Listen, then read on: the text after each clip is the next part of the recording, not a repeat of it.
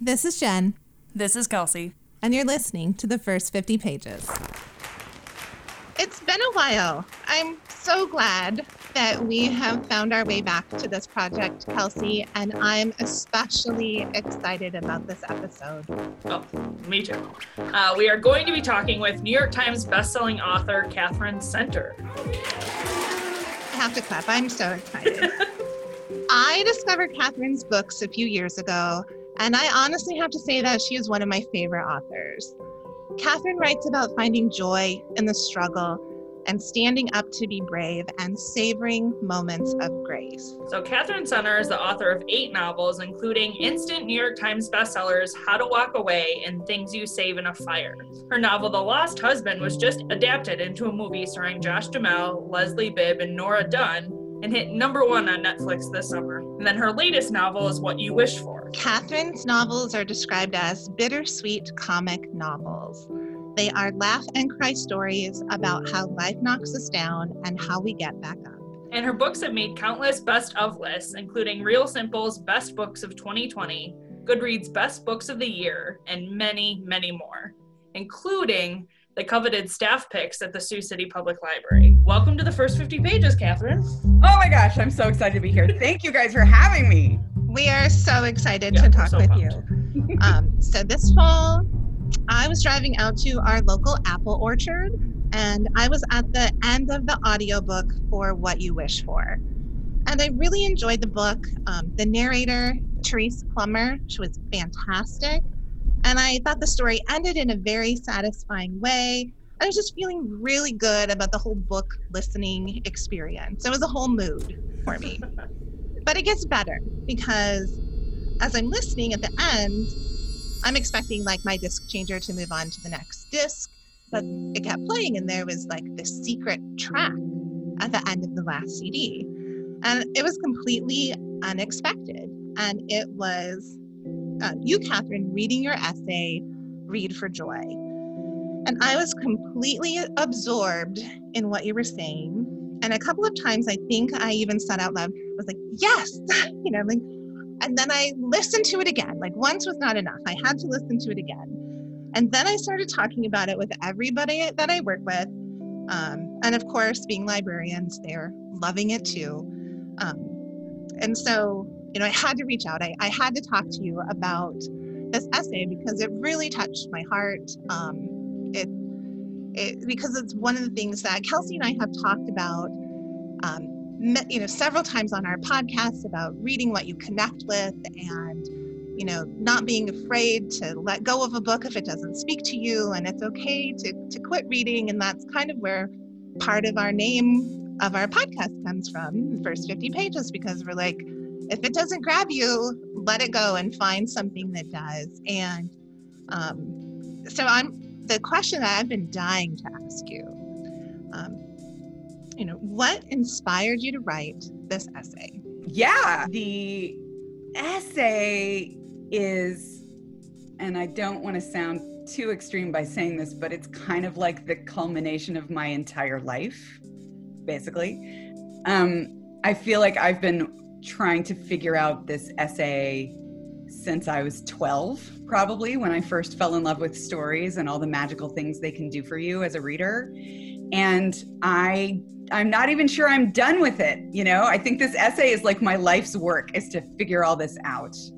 Um, and you know, it's been a it's been a kind of very slow motion awakening for me, honestly, as a reader because I I was always an English kid, you know, English class kind of kid, and I loved words and language and rhythm and I, even as like a third grader i was like counting syllables of things and sort of listening to the rhythm of language and loving words. My third grade um, english teacher told us that if you used a word a new word three times it became yours and i just fell in love with this idea and i got like obsessed with the idea of like collecting as many words as i could um, and I could go on and on with all these crazy examples, but I am certainly a person who has always loved reading books, language, you know, all of it.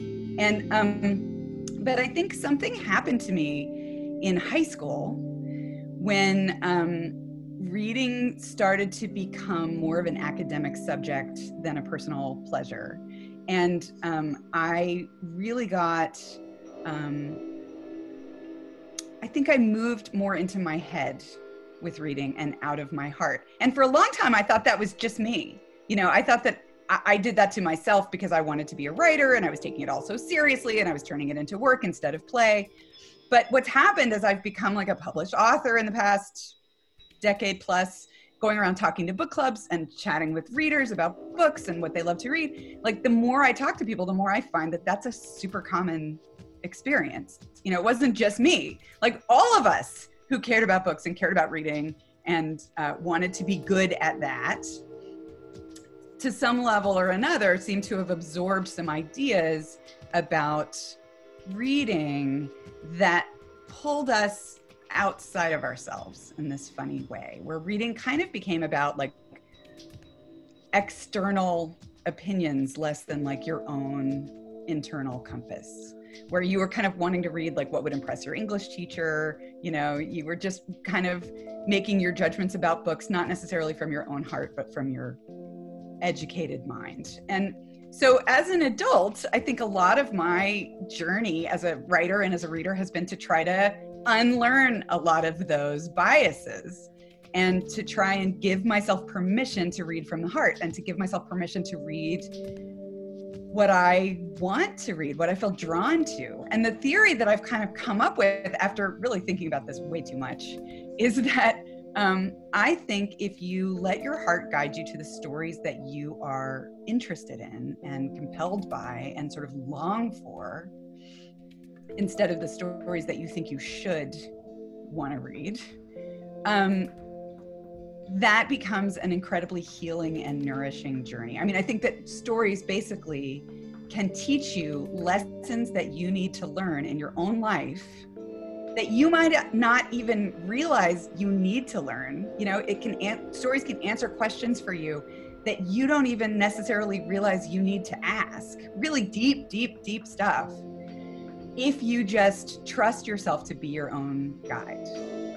Um, so yeah, that's become kind of my guiding philosophy on reading is that you should pretty much never read something that you don't want to read. Um, or if you do, it can be for other reasons. But really, the way to let stories nourish your life the most, in my opinion, is to trust your own compass. And so for me, you know, that has taken me down many, many, many paths that I wouldn't have taken otherwise. Um, and I, once I kind of started figuring this out, I just wanted to like spread the word. I want like I actually went to a um, a book club one time years ago, and I was confessing to the book club that um, one of my favorite things to read was historical romance novels. That is still true. I love them.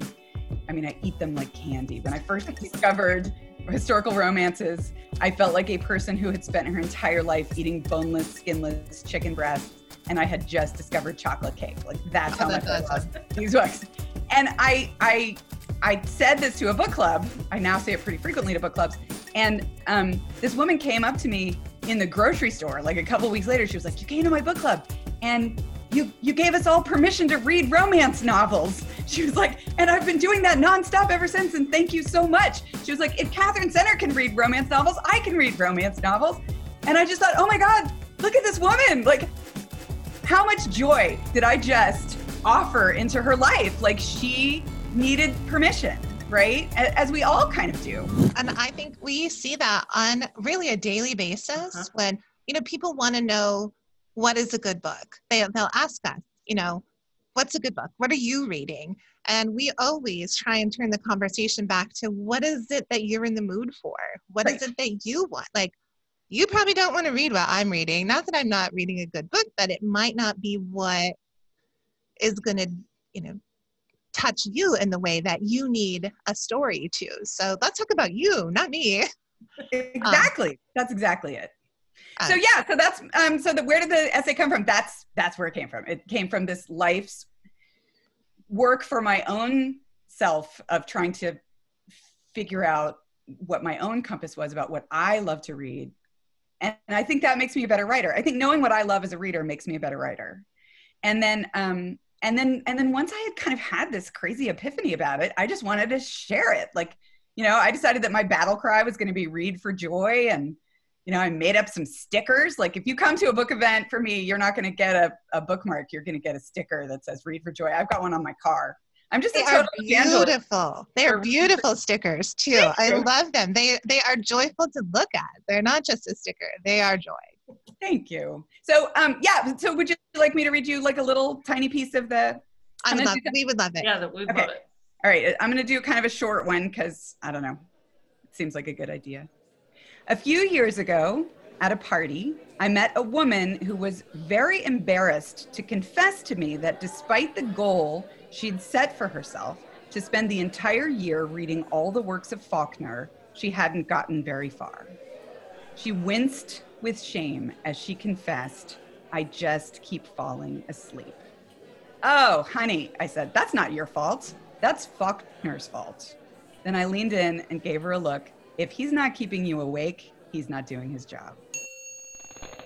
There's a quote I love about writing by Dwight V. Swain.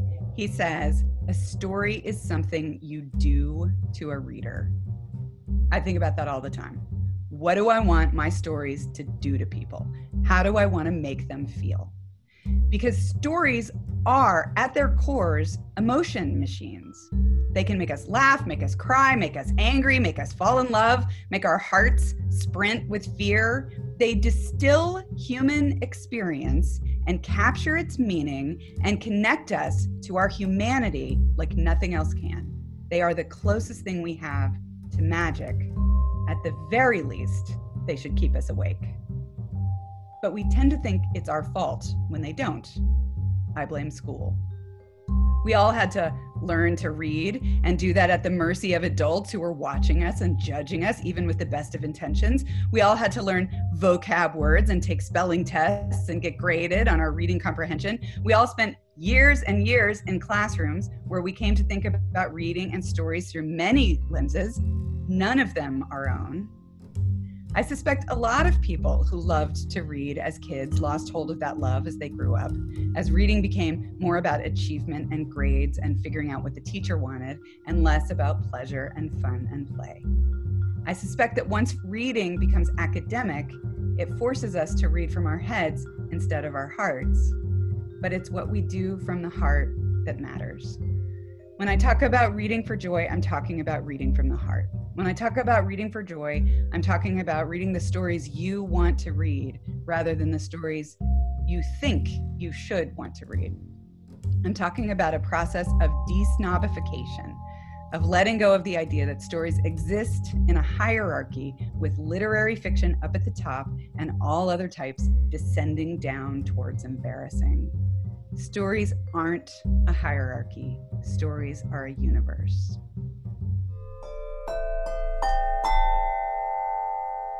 Love it. Love it. Um, it just it just makes me um, feel so good to hear to hear that. Um, again, it's something that not only we talk about in libraries, just for all readers, for young readers. Um, you know, we have talked about before. That is one of my um, favorite things to not only help people with, but to observe is the discovery of, um, you know, when kids are discovering books or, um, you know, even when adults will find something and then they come back and they say, I need more like this, you know, then it's like we're on the right track.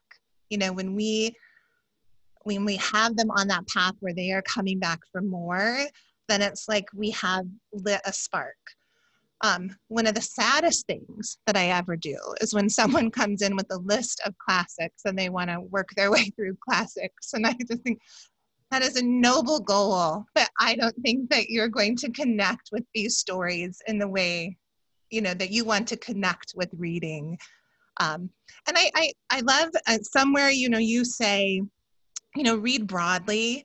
And so I love that. It's not that we aren't going to take time for the classics, but we have to take time for those things that connect with us. Um, and and I, I love that. So thank you so much for sharing that with us. an, another question that I have for you, Katherine, because I think a, a lot of people are like, yes, I want to read for joy. I want to to read those books that I connect with. Now, how do I find them? Like, how do you find those books that, um, you know, give you joy? Yeah, that's a good question. You know, it's a process. Um, but I think uh, when I talk about reading widely, I think that's part of it. It's this idea of like sampling things, right? Try stuff and see what you like. Um, I really think uh, one big step in the right direction is to give yourself permission to read genre fiction. I think we, you know, I'm not knocking literary fiction. Most of my training was in literary fiction. It's got many good qualities, but it's not the only kind of fiction out there. And when I talk about a process of desnobification, that's what I'm talking about, right? Is giving yourself permission to read genre fiction. Because I think, you know, when you think about a mystery, that's going to appeal to a person who likes to do a certain type of thing, right? A mystery is kind of like solving a puzzle and you get super absorbed in this process of solving a puzzle. My mom loves to work puzzles and she loves to read mysteries, right? Um, when you think about reading thrillers, like that's a certain type of emotional experience. You are your heart is pounding with fear. You're being chased by the bad guy. You know everything's on the line. The clock is ticking. You know that's a type of emotional experience. And you know when you read romance novels you get i mean that's my personal favorite. You get like a you get like a simulated experience of falling in love right and and i i have a theory that when you sign up for that what you really get um, is uh, all the good brain chemicals that you would get if you were actually falling in love right? So you are reading a romance novel, you're reading about these other people, you're totally cheering for them, and your brain is just doused in oxytocin, and you're just walking around feeling happy. I mean, they're just mood elevators, right? And that's something that I love and I need. And I've always been a person who really responded very strongly to love stories. Human connection is like a huge thing for me. But I think there are people who need stories about courage you know there are people who need to read stories where they sort of vicariously step into the shoes of a point of view character who has to step up and be brave you know that could be a thriller maybe you need to read stories about um, not giving up right? Stories where people where the odds are stacked against you and you and you don't give up you know you're the guy jumping out of the helicopter whatever it is. You know the thing about stories that's so particularly uh, powerful and unique to almost anything else in the human experience is that they let us step into the shoes of the point of view character. And if the if the writer has done their job you're not just like walking through the plot of that story sort of with that character if the writer's done a good job you are going through that story like as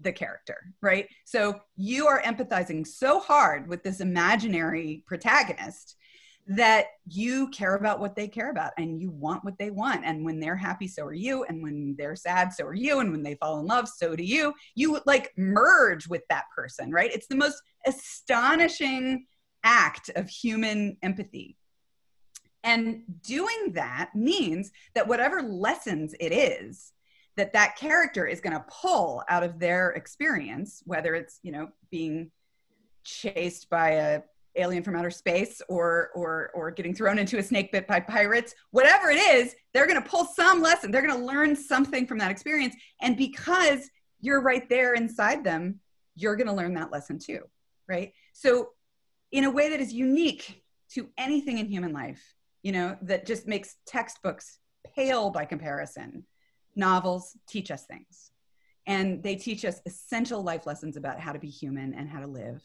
and so that's why it's so important to find the ones that speak to you. Um, so when you step out of the story, you come back to your own life with new wisdom. And the stories that are to speak to you the most are the ones that you like. If it feels interesting to you, right? If it feels compelling to you, that's the story you need to be reading. You can trust yourself. And I love that you guys are the first 50 pages because I have a 50 page rule for myself. Like if I am not hooked in 50 pages, I'm out. Life is too short. Yeah. So I agree.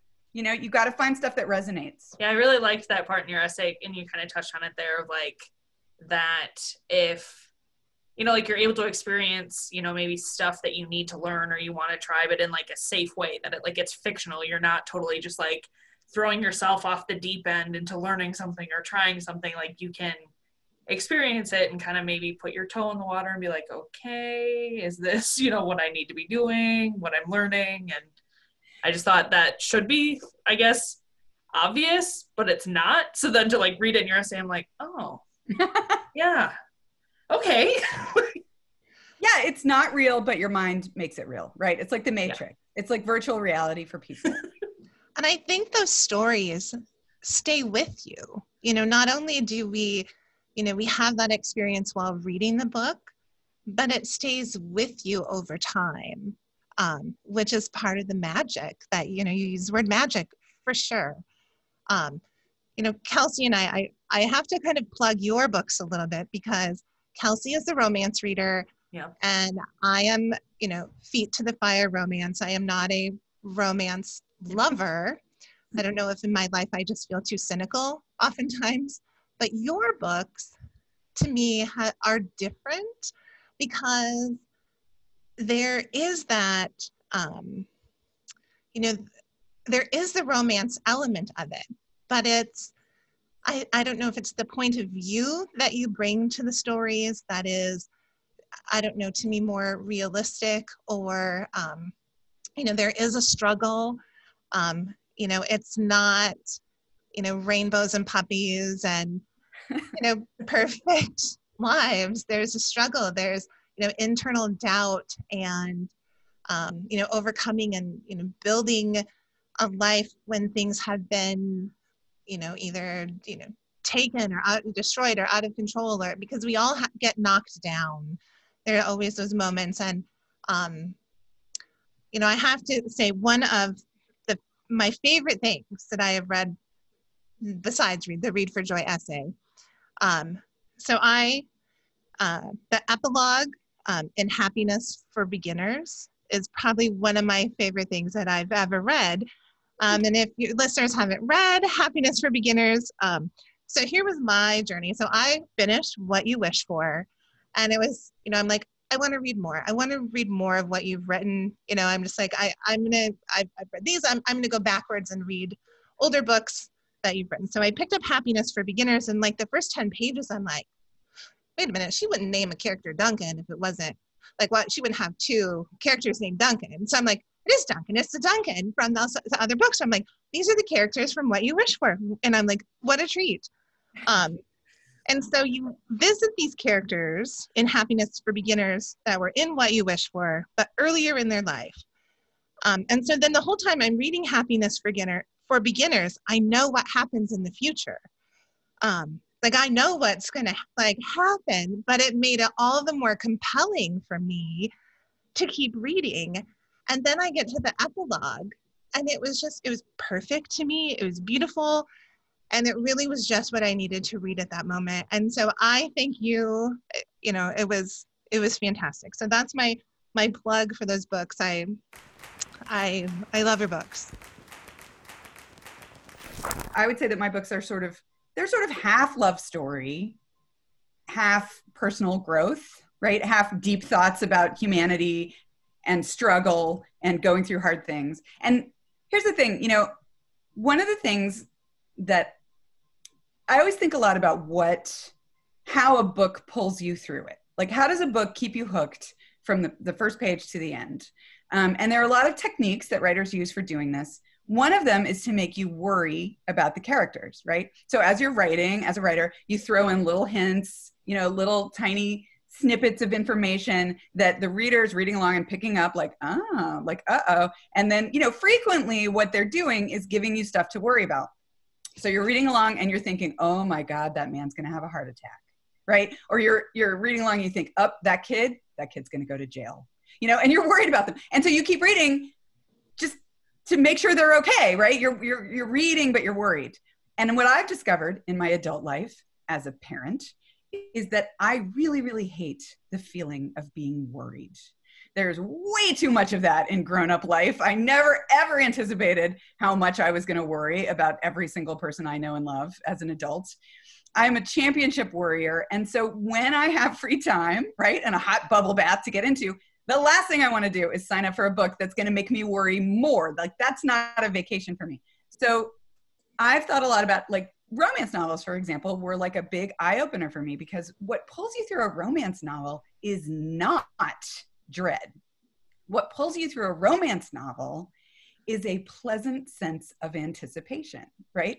You uh-huh. you're guaranteed a happy ending. You know something good's going to happen at the end. No matter how bad things are at the beginning, you know somebody's going to take their shirt off by the time we're done, right? Good things are coming. So it's a whole different kind of reading experience.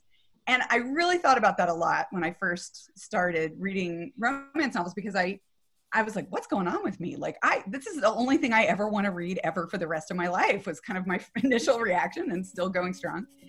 And I I wrote about it. I kept a journal. I tried to analyze what was happening. And what I decided is I love that feeling of having something to look forward to. And so, one of the reasons why you will never ever read a book by me that does not have a love story in it is because the love story is the something to look forward to, right? The love story is the thing that pulls you happily towards something better. I always wanted to be 50 50 in terms of light and darkness. Like, actually, when I was writing How to Walk Away, I had a day when I had a really intense conversation with my editor, who I adore where I said we were talking about how to end the story. We were talking about things to linger on in the story, and I was um, saying to her, you know, I just want to get the ratio right. I don't want the darkness to subsume the light. That was my worry because I tend, like in my life, I tend towards comedy. Well, it's both actually. I'm sort of half comedy, half tragedy. But she said, if you do it right, the darkness will define the light.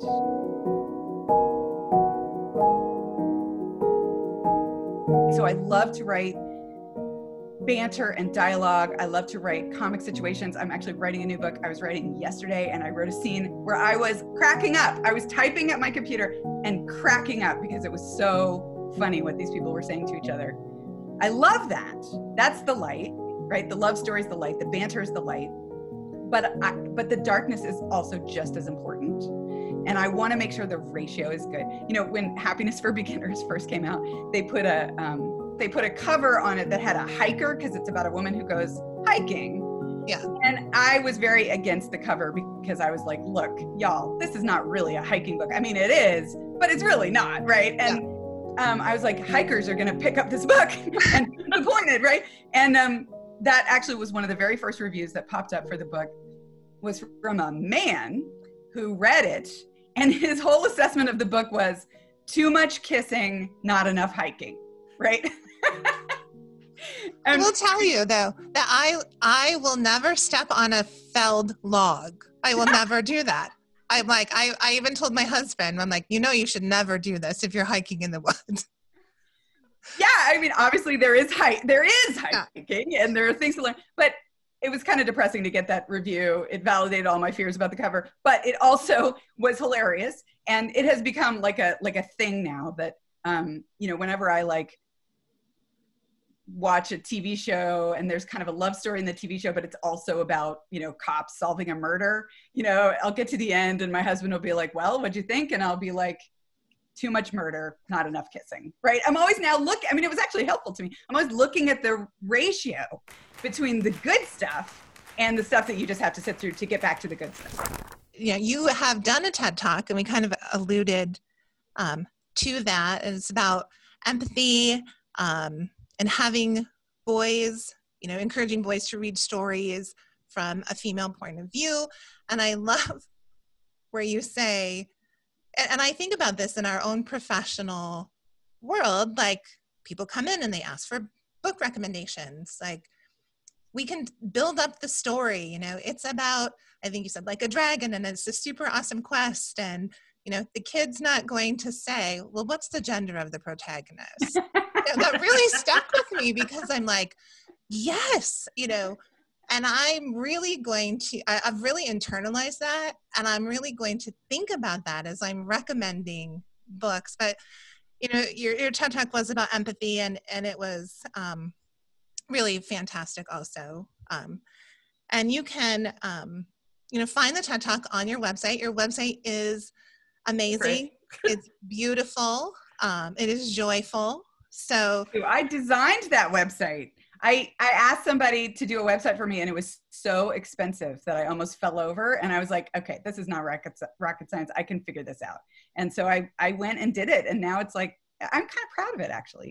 It is one of the most beautiful websites. I, and and uh-huh. I want to go back and explore and find new things. And I actually just found, I did not know there was a bridge story between um, how to walk away and things you save in a fire. And so I'm trying to carve out now an hour of time so that I can you know listen to this bridge story. I'm super excited to know that that exists. Um, and um, so yeah i definitely you know for more on Katherine you know i want to you know you know definitely listeners should visit her website. Um, and you also have a newsletter that i just signed up for. Um, and i love the name three good things um, and it's joy delivered to your inbox and wouldn't um. Do you want to talk about what you're doing with that, Katherine? Yeah. Yeah, I am. Um, so yeah, I have this newsletter called Three Good Things, and it got started because when I first uh, was sort of when I first started uh, visiting book clubs back in 2007 when my first book came out, I would go to all over Houston, which is you know the fourth largest city in the country, and I would visit all these book clubs, and we'd have a great time, you know, and we'd eat cupcakes, and then it would be over, and I would leave, and we would never stay in touch. Like I didn't get any contact info. And I just kind of, I guess I assumed that Facebook was going to keep us together. I don't, I don't know. But then what started happening as the years went by was I would run into these people around town. Like I'd be in the grocery store and a lady would come up and hug me and say, Oh, it's so great to see you. You came to my book club five years ago. I loved your book. Did you ever write anything else? right. And I'd be like, Oh, I wrote four more books, you know, or whatever it was can you uh, like i wish i had kept in touch with you so i started started to occur to me i'm not like a genius. It started to occur to me after a while that i probably should keep in touch with people so they would know when new books were coming out. And you can't just send a newsletter like every two years because um, people forget that they signed up and then they feel like you're spam. So you you kind of have to stay in some regular touch. But honestly i just don't have that much news right? Like what did i do today? I made dinner and i eavesdropped on imaginary people talking. I mean, it's pretty, you know, it's not that newsworthy. So I came up with this idea that what I would do is um, write a newsletter that I would send out four times a year and that it would be recommendations of cool stuff that I had found. And if I had any news, I'd throw that at the bottom. But that for the most part, it was really going to be about I found this great podcast. I found this amazing new song. You know, I found this uh, beautiful, hilarious rom com and um, I am a person who totally falls in love with things. Like that is my personality. I fall in love with stuff. I get obsessed with it. And then when that happens, the only thing I want to do is talk about it. Like to anyone who will listen. It's really, it's a burden for my family, honestly. Like they, I'm just like, let me tell you about this. So the idea of getting to channel that into um, a newsletter has been really really fun for me i love it and i've got a whole big long list on a, on a document on my computer of stuff that i've found that i'm just waiting until i can share it because three good things i'm limited um, but it's become one of my favorite things that i get to do in my job it's totally different from uh, writing novels but it's it's just all about spreading joy and spreading excitement and getting to share cool stuff and i've really heard a lot of good feedback from people that they loved things that I've recommended to them and it's improved their lives. So yeah, it's really it's a very fun newsletter. And let me say, if you come and sign up and give it a try and it doesn't work for you, that's okay. Like you can unsubscribe and I will never know and it won't hurt my feelings. I don't even check. So it's really a very low, you know, low risk kind of thing to do. But I think it's fun. My hope is, my goal is for people to be just delighted when they see one of them show up in their inbox. We do have a fun fact for you. Our copy of your first book, The Bright Side of Disaster, has checked out 103 times. I wrote that book when my children were babies and they're both now taller than me. I've got a senior in high school now. So it feels like a thousand years ago. Um, and a woman wrote to me the other day. She had just read it, and she had a question for me about the story. And I was like, I have got no idea. I was like, oh my gosh. I was like a little tiny kitten when I wrote that book. I have no clue. No clue. We will be definitely looking forward to reading new things, Katherine. And we, again, are so grateful that you took the time this morning to chat with us. And you, ha- everyone has permission, right? We're giving them permission to read what they connect with. To there is no book shame, there is no book guilt. Um, whatever speaks to you, we're going to help you find. Thank you for Thanks, having Katherine. me. Such a treat. Love to meet you guys. Thank you.